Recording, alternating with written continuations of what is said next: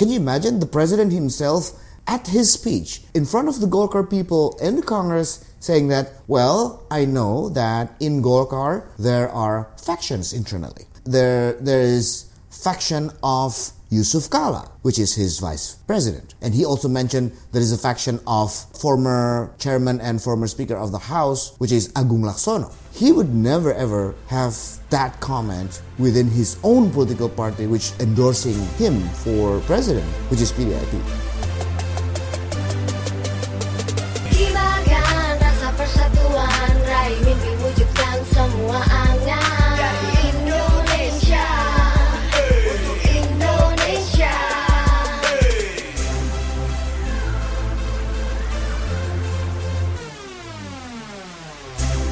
This is Indonesia in Depth, episode one, the very first episode.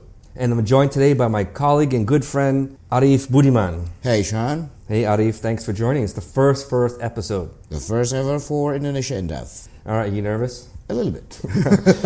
Well, I'm going to give you some background on, on, uh, on Arif. Uh, Arif is a senior political risk consultant at Lexico Indonesia here in Jakarta. Uh, he has extensive experience for over a decade counseling three speakers of the Indonesian parliament, a deputy speaker, lawmakers, and business principals. After years of working in parliament, Arif has gone on to provide advice on political and policy risk, the regulatory environment for numerous multinational corporations operating in Indonesia, and in addition to that, one of the most interesting experiences I believe he has was when he worked for the U.S. Library of Congress in Washington, D.C., and he got to know the Hill inside and out. Hopefully, you could take me for a tour sometime there. Well, lucky for me that I was in DC before Trump. It will be interesting if I was if I'm there with Trump administration. Anyway, um, for our first episode, the very first episode of Indonesia in Depth, what is the topic that we're gonna discuss today? There's so many things out there about Indonesia. So many interesting things. Yeah. Yeah, I mean, as you said, it is Indonesia, so there's a million topics to talk about, there's a million issues to talk about. But I think for today, I think we could just maybe grab onto one. And I want to talk a little bit about Indonesia's second largest political party, which is, of course, Golkar. Ooh, that will be interesting. Yeah, I mean, Golkar has been getting all the headlines recently. Why is the party so important? Um, yeah, Golkar is uh, important uh, because I can I can have like I can give you two main main reasons why Golkar is important. First is that Golkar has a strong history in Indonesia. Uh, the party was established in 1964. It was actually by the Indonesian first president Sukarno. And then when Sukarno stepped down from the office, President Suharto became the president and he used Golkar as his political ve- vehicle. So Golkar has a strong background under Suharto administration. And if you see current Indonesia, like big cities growing, you know, the, the increasing economy and everything, that is part of the Golkar history. Because back in time, during Suharto administration, Golkar is the single majority. Indonesia has three political parties at a time. The other two is just like a bread of crumbs in the world of Indonesian politics, and the rest of the people in the parliament and in the government came from Golkar. So Golkar basically built Indonesia. That's the first reason. The second reason is Indonesia is home for the largest uh, Muslim populations in the world, and many political parties based on the Islamic teaching, uh, and also many parties that have the they call it as a nationalistic ideology. Golkar is actually standing be among among them. So Golkar is the midway for people who don't like to get into deep into Islamic ideology, and then they also don't want to get into deep more to the nationalistic side. So that's why Golkar is very important. And then the last one is because of the middle position of Golkar, then many people vote for Golkar. So it has a strong electoral basis. You mentioned some history of Golkar, uh, some of the influence over the past 32 years with uh, President Suharto. Uh, you talked about the ideology. Now, can you speak a little bit about Setya Novanto? Oh, okay, that guy. Yeah, so the former party chairman, the former Speaker of the House, he has been replaced very recently, and he has been removed as Speaker of the House. This, of course, is all due to the fact that he has been named as a suspect and later indicted by the corruption court in one of Indonesia's largest corruption scandals for the EID or EKTP, as they say here. The party had an extraordinary Congress and decided to replace Novanto as their chairman. So, who's the new chairman? And tell us about him. Um, yeah, uh, the new chairman is Erlangga Hartarto. He is currently also holds a position as the Minister of Industry under Jokowi's uh, cabinet, under Jokowi's administration. Uh, and he is a, relatively still young uh, for chairing a, a big political party in the country.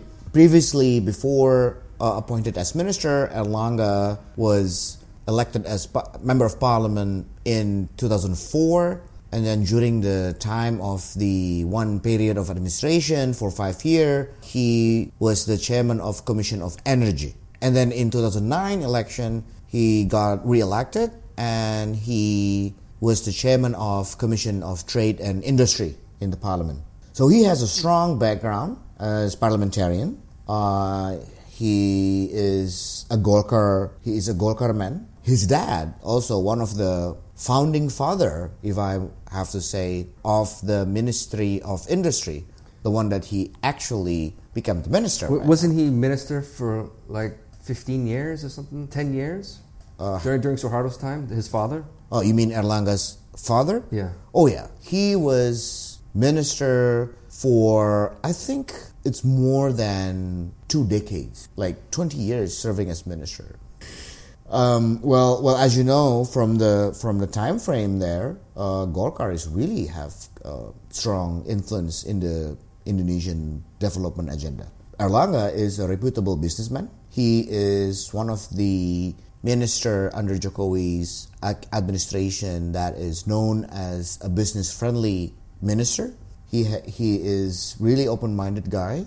Uh, he's very transparent and he's close to business. He's one of the champion of uh, many discussions between Indonesia and other countries in the framework of uh, economic partnership. And he is also a clean figure compared to the previous chairman. He is really clean. He appears in no corruption cases. His name is really good. And Erlangga has really interesting new slogan for the party, which is "Clean Party, Better Party," something like that. So, re- really want to make a, a change from the past, from Yeah, exactly. leadership under uh, Exactly. the former speaker, Setya Novanto. exactly. So we know that Erlangga is the industry minister. Uh, he's been there for just over a year now. Uh, but is he going to stay as minister?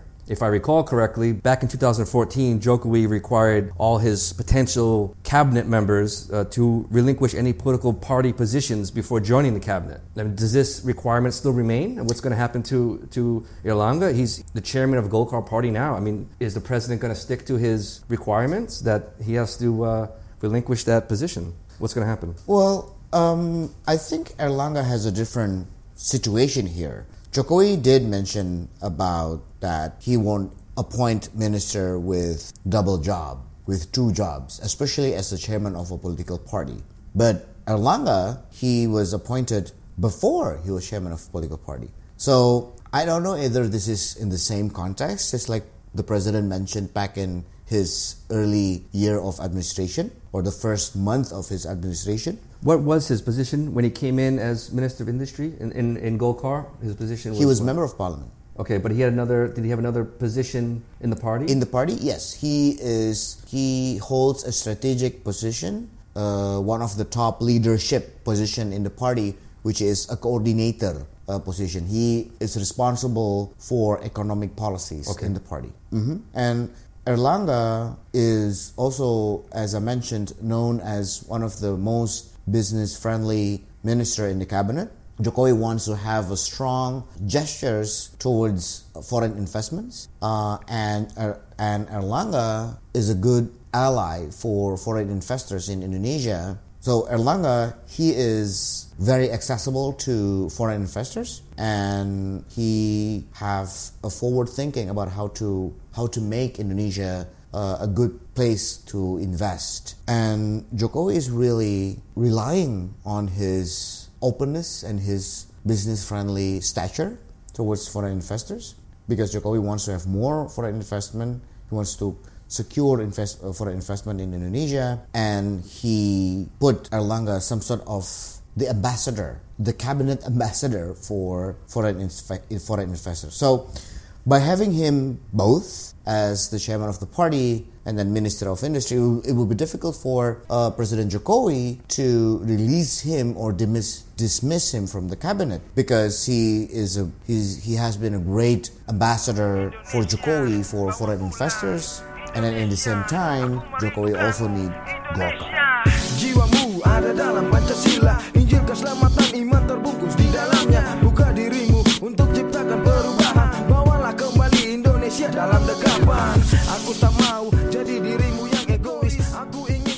This is the Indonesia In Depth podcast, and we're speaking with Arif Budiman, a political risk advisor here in Jakarta.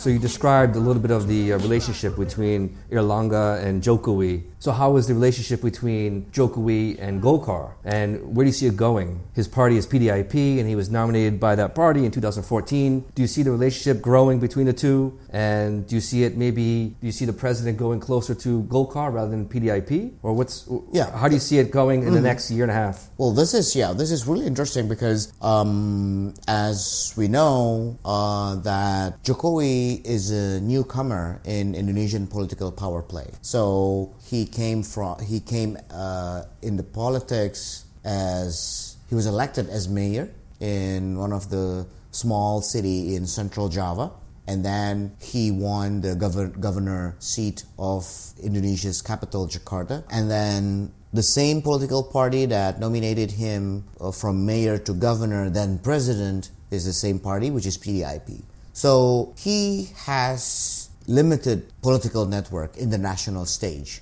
Then automatically he has also he also has limitations on managing the political power play. And by the time goes by, he learns a lot about politics. Yeah, he, I mean, he had some difficulties, I have to say, in the, in the first year, year and a half, to understanding the dynamics at the Exactly. national level. And Exactly. some of the cabinet members were outmaneuvering him, I- I, think it's fair to say. Yes, yes. hmm And so that's why he needs to expand his network.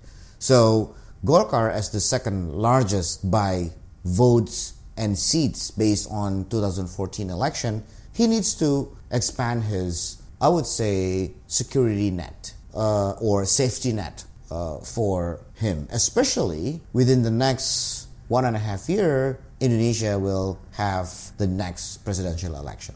So definitely he needs to secure his ticket for his second term and having more and more endorsements from political parties is actually really important for Jokowi. What our listeners should know is that there's regional elections in 2018, and then the National election. national elections will be in April of 2019. 2019, yeah. So what we call as the national election is the parliamentary parliamentary election and presidential election, and that will be held in one day. So yeah, it's a key time running up to the you know the, the campaign period soon, and and definitely uh, politics in high gear. Oh yeah, definitely. What else should listeners of the show uh, know about the Golkar Party, and maybe something else we haven't mentioned? What else is Uh, important? there are two interesting things about Jokowi and his relationship with the second largest party in the country. Uh, during the extraordinary Congress, while when Golkar wants to remove, wants to change uh, the previous chairman to Erlangga uh, right now, uh, Jokowi was invited to have his keynote speech in the party's co- extraordinary Congress. And as president of the country that made a speech in front of a party event, which is not his political party, so yeah, so just you know, because he's make that clear. It's it's so Yeah. he's making a speech at in front of the gold Golkar Party, in front of the PDIP. Golkar party, not not his party that nominated him as president, mentioning factions inside the party.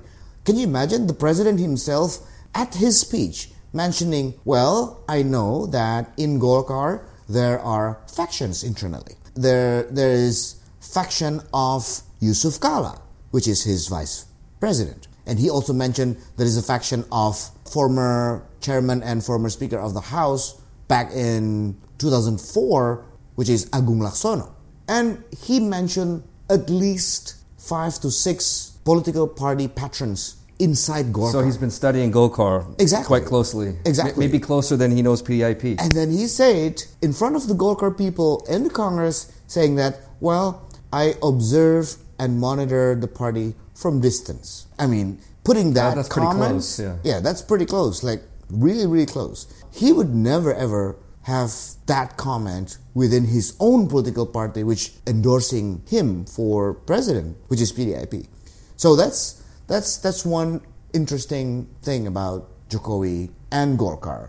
And then the last thing is that even though Golkar is the second largest, but currently Golkar holds uh, the speaker of the house or the or the parliamentary speaker in Indonesian parliament which is empty at the moment. which is vacant at the moment uh, because of after uh, Golkar has new chairman, and then the chairman will hold a plenary meeting of the party to determine who is the next speaker of the house. When is this? And- is, is there a date yet? This is gonna take place uh, sometimes early January because by January the eighth, the Indonesian Parliament will come will enter uh, the new session. They're on recess right now. Yes, they're on recess right now. So um, those are two uh, other interesting things about Golkar.